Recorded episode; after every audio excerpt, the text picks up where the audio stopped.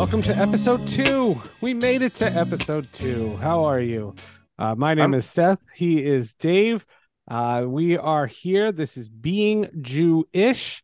I hope you had a good reaction to the first episode. I I, I thought everybody who heard it uh, might only have been our family and friends, uh, but who, everybody who heard it said they liked it.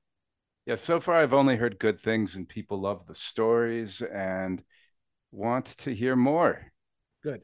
Well, let's let's let's do more. Uh, there's no secret about that. Um, let's start. We'll at least in... get to episode three, and then uh, we'll keep three. going. Somebody asked me. They said, "How many are you doing uh, of this?" I said, "Oh, well, considering uh, my sports podcast just hit its four hundredth." I said, "Nope, I don't think we're getting there." You really have no idea. I mean, there will always be something of deep relevance to discuss. Hopefully things will get better and we won't have to talk about tragedies and antagonism and hate. Uh, hopefully we reach a day where we only have good things to discuss and fun things to discuss. But until then, we'll dive into the controversy. Sure. Uh, and controversy, there's no question about it. If you typed in uh, anti-Semitism, and search the news, the first thing that you saw was an attack on Elon Musk. Elon Musk uh, has decided to become Mister Politics.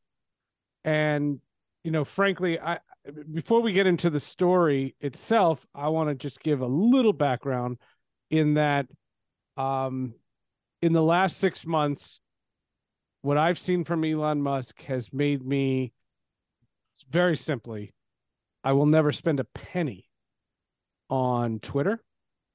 I will never spend a penny on Tesla, and I will never. I'm I'm never going to space, so he, he can have his, his his space program. The fact of the matter is, is as much as of an environmentalist as you and I are, I will never sit in a Tesla. I wouldn't rent a Tesla. Um, what he's done to journalism is awful. I know that's a separate subject, but it's a subject that hits really close to home uh, by taking away the verification of journalists, a hardworking journalists that are under siege by politicians uh, is shameful. This isn't about status, and it's not about a blue check that I had or have it don't have. That's not the issue. The issue is Elon Musk has made Twitter his plaything, and it's disgusting. But he decided to take a political stance, and in doing so, he compared George Soros to Magneto. Wow. And it came off as anti-Semitic. Uh, he tweeted in May, "George Soros reminds me of Magneto." He clarified to another user, he wants to erode the very fabric of civilization. Soros hates humanity. Wait, hold on. If he is comparing George Soros to Magneto, does that explain why he only bothered to make his cars out of plastic? Yeah. That's a great point. that I'm is sorry. a great point. No, uh, well, yeah. And the story of Magneto, just for, for the context of this, is uh, Magneto is a Holocaust survivor. That's the that that's the whole uh, idea. And Right, that there's that amazing flashback in the X-Men when uh, he is sure, you know, he discovers his powers and uh, he pries open the fence, or it comes off the hinges. Something. Oh, it's like an that. amazing scene. Uh, it's oh, it's an amazingly poignant and and and hurtful scene. Uh, I mean, you you really understand uh, Magneto, but it doesn't excuse, uh, you know, that he was a villain. He was he was a bad guy. But uh, uh, we can be most sure that Elon Musk did not really think about the nuance in there. No, but he did consider the fact that they were Nazi survivors, Holocaust survivors. Mm. And that's where it came from. He wasn't doing it because of plastic. Like, he wasn't doing it from a comic book standpoint. He was doing it because of that scene. And it's inherent. What it does is it, it perpetuates this negativity. It's this name calling. And it stems from the top. And again, I don't want to do this whole episode about politics, but it just seems like we're very, very eager to put each other down And what that does is it fuels people who already had hate inside them because they feel like it's the status and it's the norm and it's acceptable. Whereas I think ten years ago, it wasn't.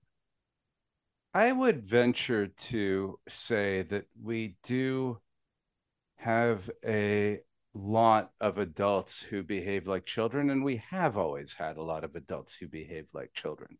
The difference is ten years ago, they didn't have a platform, right? It, Elon Musk, had he been uh, around prior to social media, he might have ended up in the news. However, the news would have filtered the worst things that he would say, unless it was to show how criminal uh, or at least how indecent this man would be, right? The difference is these adult children are able to speak their minds and have followers who want to hear them for whatever reason pay attention. Okay, I, I think it's just a matter of platforms. I wish that we didn't have so many people behaving like this out there, but we do, sadly. Politics, uh, the political world, the uh, entertainment world, sports world, as we have discussed, uh, it's full of these folks. But do you think that it's the, the, the fact that they have access to social media? I mean, right now, politicians, and it's not just Trump, okay? So that, that, let, let, let's get that out of the way. Let's get the big elephant out of the room. It's not just that. There are politicians that will literally say things that are scripted from their base that are hurtful, that are mean-spirited, and it's on both sides. And it's not. It's just not the way we used to speak about each other. And... That's... You know, you, t you you take that aspect and then you multiply it by the aspect of social media exists. I, I think there's a confluence of the two of them together. The two are definitely joining together, but I do believe that technology has influenced this heavily in the same way that technology has influenced a lot of our behaviors over time. We change our approaches based on the means that are available to us. I have a colleague who wrote his thesis on the influence of clocks and timekeeping on religion, because being able to separate the day into smaller and smaller segments and be accurate about it really changed our ability to be able to mark when festivals would begin or when we have to practice uh, uh, different rituals, right? We have uh, an incredible tradition next week for Shavuot, where we thought, what's the best way we can prepare for this festival around receiving Torah? Let's stay up all night and study Torah. The mystics came up with that in the sixteenth century. What led to them approaching this ritual? Coffee, right? They didn't have coffee in the region until close to that point, and then they suddenly had a new tool that would allow them to stay up all night, right? So we now have a way of disseminating information very, very quickly without any restriction, which can be a good thing for getting messages out there. We see that uh, in protests for people uh, who are pushing for more rights all throughout the world. It also means that our attention spans for reading are much shorter, because many of these messages come in one hundred sixty characters or less, right? And it means that these awful human beings who only have uh, hateful garbage to spew can do so without thinking about it and get it out there, and people are just ready to listen, right? Before this technology, you had filters, you had editors, right? We had to make, anytime we wanted to get something out there, except for the people who might actually show up in person to listen to us, you had to get through layers of people who would evaluate whether or not what you had to say was reasonable. We had checks and balances. We no longer have these checks and balances. And one of the things that Elon Musk did to Twitter is he took away one of the last checks and balances that was there and saying, you know what, now you can pay for this blue check mark, right? Right. The, the blue check mark turned into a status, and it was never meant to, to have that. Uh, I mean, that was never what it was supposed to be. The idea was it was to prove, you know, that people were who they said they were, um, and to avoid fakes. You know, I joined Twitter. I'll just tell my quick story. You know, I joined Twitter in two thousand nine. Um, by 20, twenty twelve, twenty thirteen, there were fake Seth Everett accounts. Wow. There were a bunch of them. And then uh, in twenty fourteen, I remember I got verified. I don't remember how. I didn't apply for it. I, you know, I just showed up. I got an email that said, you're verified. And they said, if you ever change your handle, you lose it. And I said, okay. I, I wasn't going to anyway, you know. And I always laughed. I always used to make fun of people who put their uh, employer in their Twitter handle. So, like, if you were, like, uh, Bruce Wayne, E S P N, what if you don't work for E S P N anymore? Like, that, now don't you feel dumb? Right, you have that minute window uh, between the knowing that your job is ending right. and your job ending to put out a message saying, hey, switch to this uh, my handle. Twitter handle. How do I get re-verified? Like, that was that was a thing. And I, I remember it's the equivalent that. of getting your significant other's uh, name tattooed on your yeah whatever. Uh... yeah, you, you could yeah. you could imagine. And and journalists, what I was noticing was the minute that Elon took over, it was impacting sports. Now, again, let, let's just look at it from a very frivolous standpoint. But if there is a fake Adam Schefter sending out fake uh, N F L trades, that goes viral because people thought it was Adam Schefter and they thought it was, uh, you know, a- Adam Schefter was doing it. He's a he's a prominent reporter. He has millions of followers.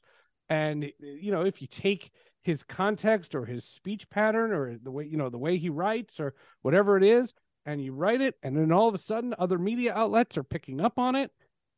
And understand that from a journalism standpoint, there was a time, and I want to say it was around the same time, twenty twelve, twenty thirteen, where editors would tell their reporters, tweet before you write, get the news out, then sit down at the keyboard and and and and write out the well thought out story. Because in this day and age with clickbait journalism, the way it is, um, getting the news first was more important than having the well thought out article.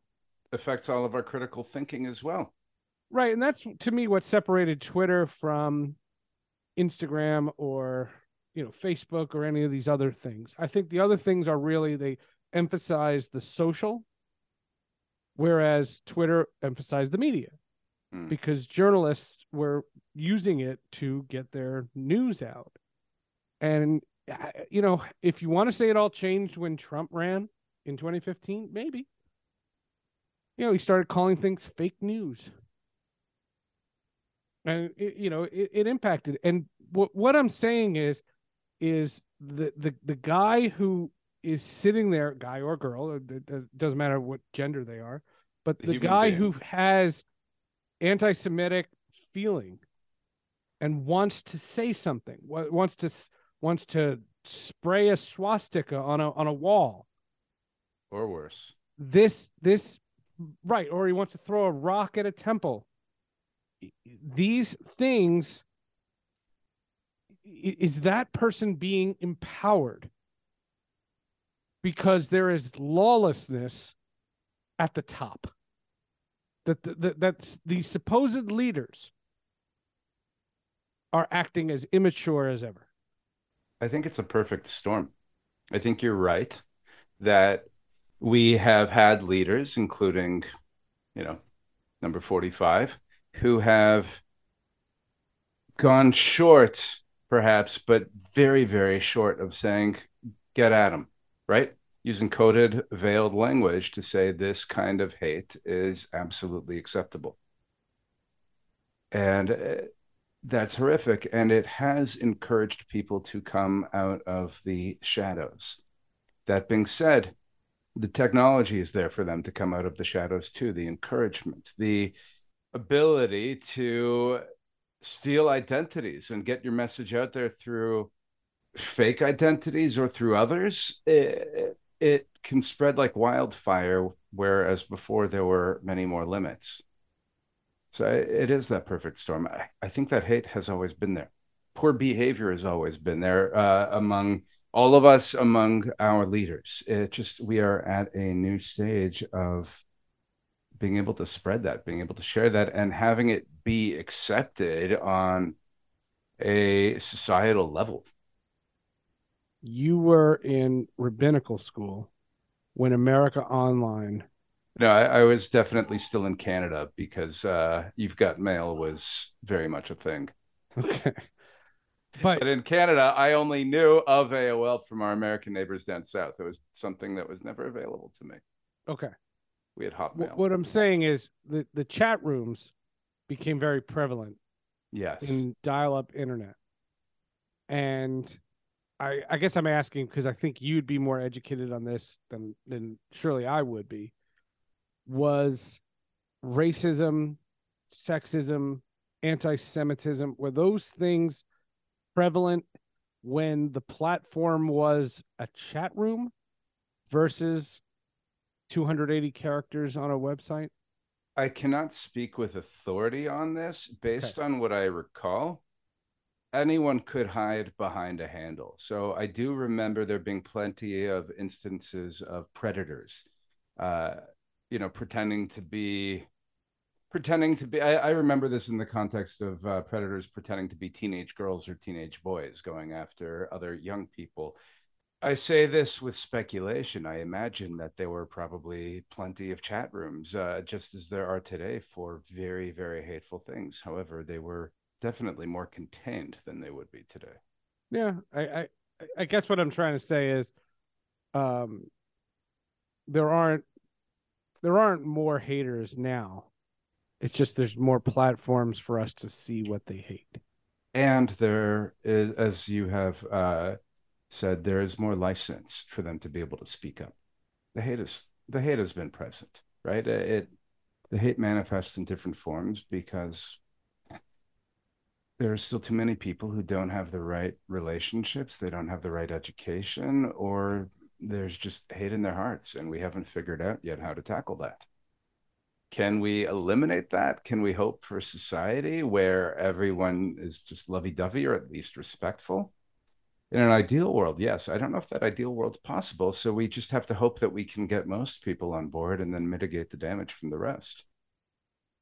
So last Thursday, I got to be at an event. Uh, the New Jersey chapter of the N double A C P hosted their first ever interfaith, intercultural conference, where the idea was that we had religious leaders coming from all over the state to gather and have meaningful conversation about our relationships with each other and the work that has to be done, because we are now all realizing that us minorities, we t- there aren't enough of us to remain in our silos, to have infighting between us. There is hatred across the board for people of color, for uh, for Jews, for people uh, in the L G B T Q plus camp. And if we are going to be able to tackle the hate that's ultimately coming from white supremacy and other extremists, we have to be in this together. So we came together, we had a, a very disturbing but important presentation from the Anti-Defamation League about the massive uh, number of extremist groups who are operating in this country, including right here in New Jersey, and what to look out for and how to report it. We had a panel of different religious leaders, which I sat on, where we were just sharing with each other our approaches to how we are religiously obligated to help out other human beings and to pursue justice. And we looked at actual concrete issues, because all of this is fun, but if we're not going to push for legislation, for more protection for people, for creating more programs within our schools and other social institutions for bringing people together. If we don't do that, all of the relationships, uh, there's only so far they will take us. So there's hope. There are more programs and more people coming together, but we all have to do the work. It can't just be the leadership. We have to show up when there's an opportunity for diversity, to expose our children to people who are not like them. We need to take all of those opportunities. I think COVID has very much put us into our own bubbles, right? We've talked about these hate bubbles, but I think each of us have secured those bubbles of comfort and security because we've had to. The time has come where we have to pop those bubbles, not just for social exposure and getting out there and getting back into normal life, but because that's the only way we really get back to functioning well as a society. We need to get used to having differences with people and those differences being okay and just adding richness to the relationship. That's what we should be as a country, right? As humanity. Um, how do you find out about something like this? And do they reach out to you? Do you reach out to them? Is Wait, it when you say they, who are you referring to here? The people who organized it. So this comes through relationships. I was asked a while back to be on a panel of rabbis, the local N double A C P chapter. I've gotten more involved, and then they asked me to get involved. So really, like anything else, build your relationships, network, and then you'll be on different lists. You'll find out about more. And the key here is jump at every opportunity. Like with anything else, uh, we can be handed everything on a silver platter. I would love that silver platter right now. It would make life a lot easier. But if you don't accept it, if you don't follow up, we don't get anywhere. We all have an obligation right now to jump at every opportunity to embrace multiculturalism, to embrace diversity, to embrace relationship building. And it's only when we all follow up on that, and when the majority of this culture has chosen that, that these voices will have to fade to the background because no one wants to hear them. We need to destroy the market for hate. We need to tear down the value that this speech earns these folks. Uh, how many likes do they get when they spew garbage, right? What's the we motivation? Need to push people like Elon Musk and Ye into a pit of irrelevancy. I just, what I wonder is what the motivation for saying it, even if you feel it. You know, I there, there are things I I, I mean, I don't like the New York Rangers, right? I, I, you I don't like the Rangers. You. I, I I don't like the New York Rangers. You know, um, but there are limits to, you know, just every day waking up going, I hope Ranger fans, you know, feel pain or die. You know, like I I, I can't imagine. I know I'm I'm so. That got dark very quickly, Seth. It got dark. Yeah. Right. But, it. Like you can have this thought. I would I would I would what I I guess that I'll never understand, but I want to understand is uh, the person who chooses to go online and visit the dark web and four chan and, you know, QAnon and, you know, those kinds of things because they want like-minded people, and then take that and just say things because it gives them a certain satisfaction. I guess I answered my own question. Well, I don't even need you for this podcast. What are you saying, Seth? Break up at episode two? Episode two? That's all we got? Not cool, not cool. Remember, bullies were often bullied, right? People who are seeking power because there's some kind of loss or hole in their life will put down others. It gives them a sense of being raised up, right? A lot of these white extremists are acting out because they see a loss of power to white men, right? Yeah. There is a loss of power to white men because other people are rising up. That's a good thing, mm-hmm. right? We need everyone to be raised up on an even playing field, but it means that those who see things crumbling around them and they already have hateful views, they are going to lash out to try to protect what they think is theirs. Hmm. Other people are looking for acceptance, so they will join with these groups because they feel they get rewarded for it emotionally in that very skewed way.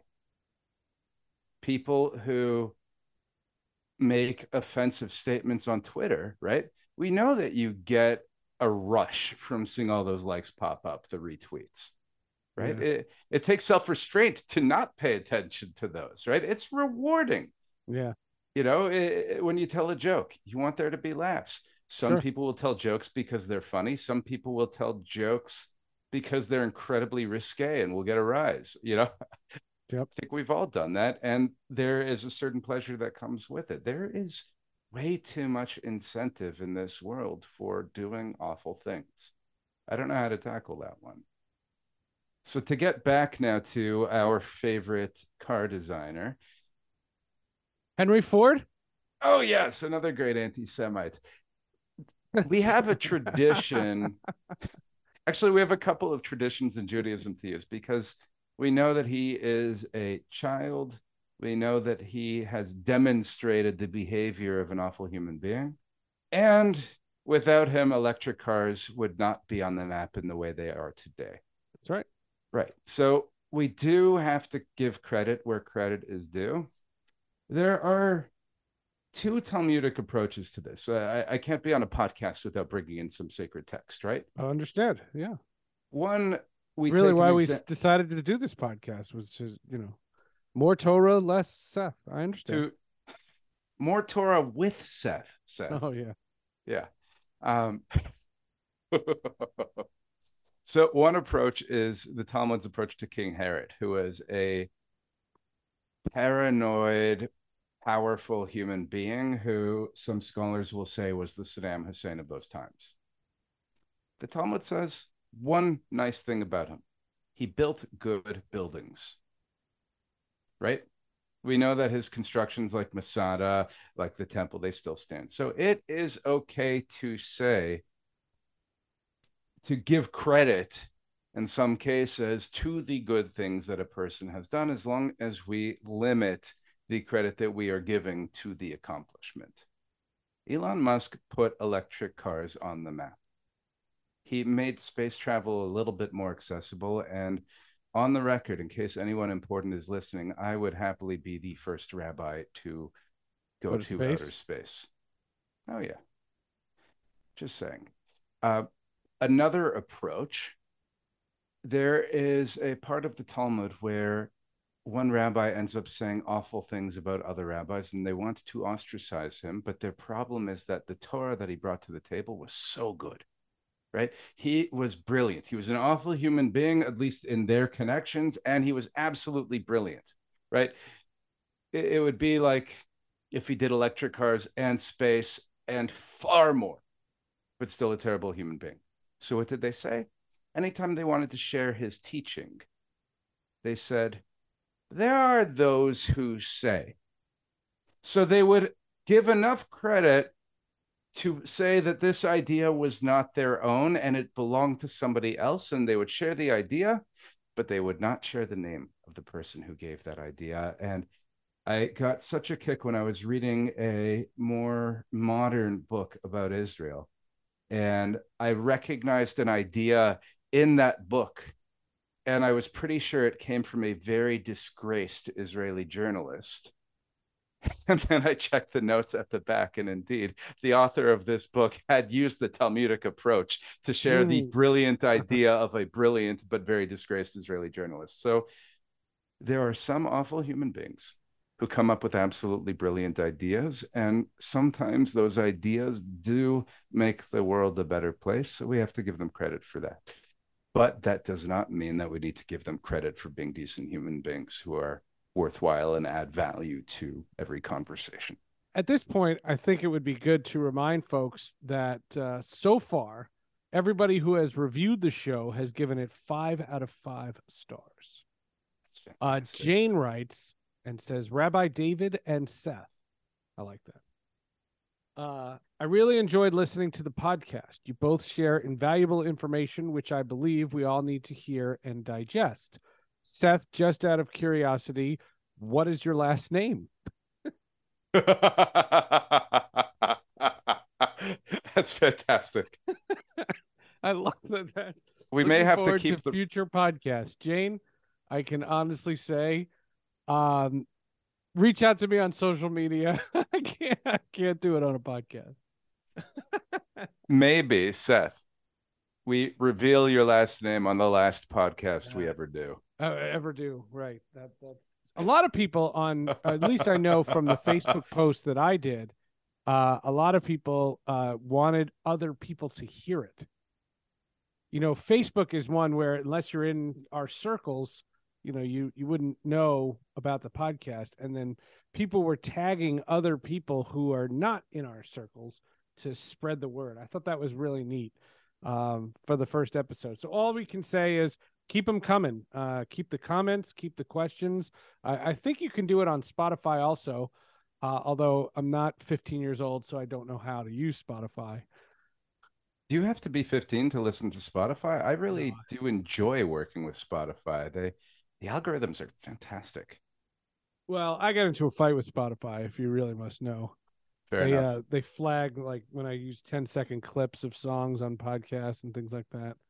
So well, I guess they take the artist's If side. Our podcast gets popular, trust me, they'll find some flaw with it.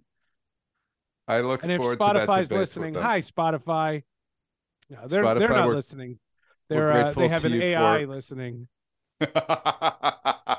But friends, we did spend a lot of time coming down on what social media can do, but we can also use it for good. So not only do we hope that you'll rate this show and tell your friends about it, but feel free to share it on social media with everyone you know. It can be a tool for good. So let's make sure that it is. And with that, we'll see you next week. And be nice.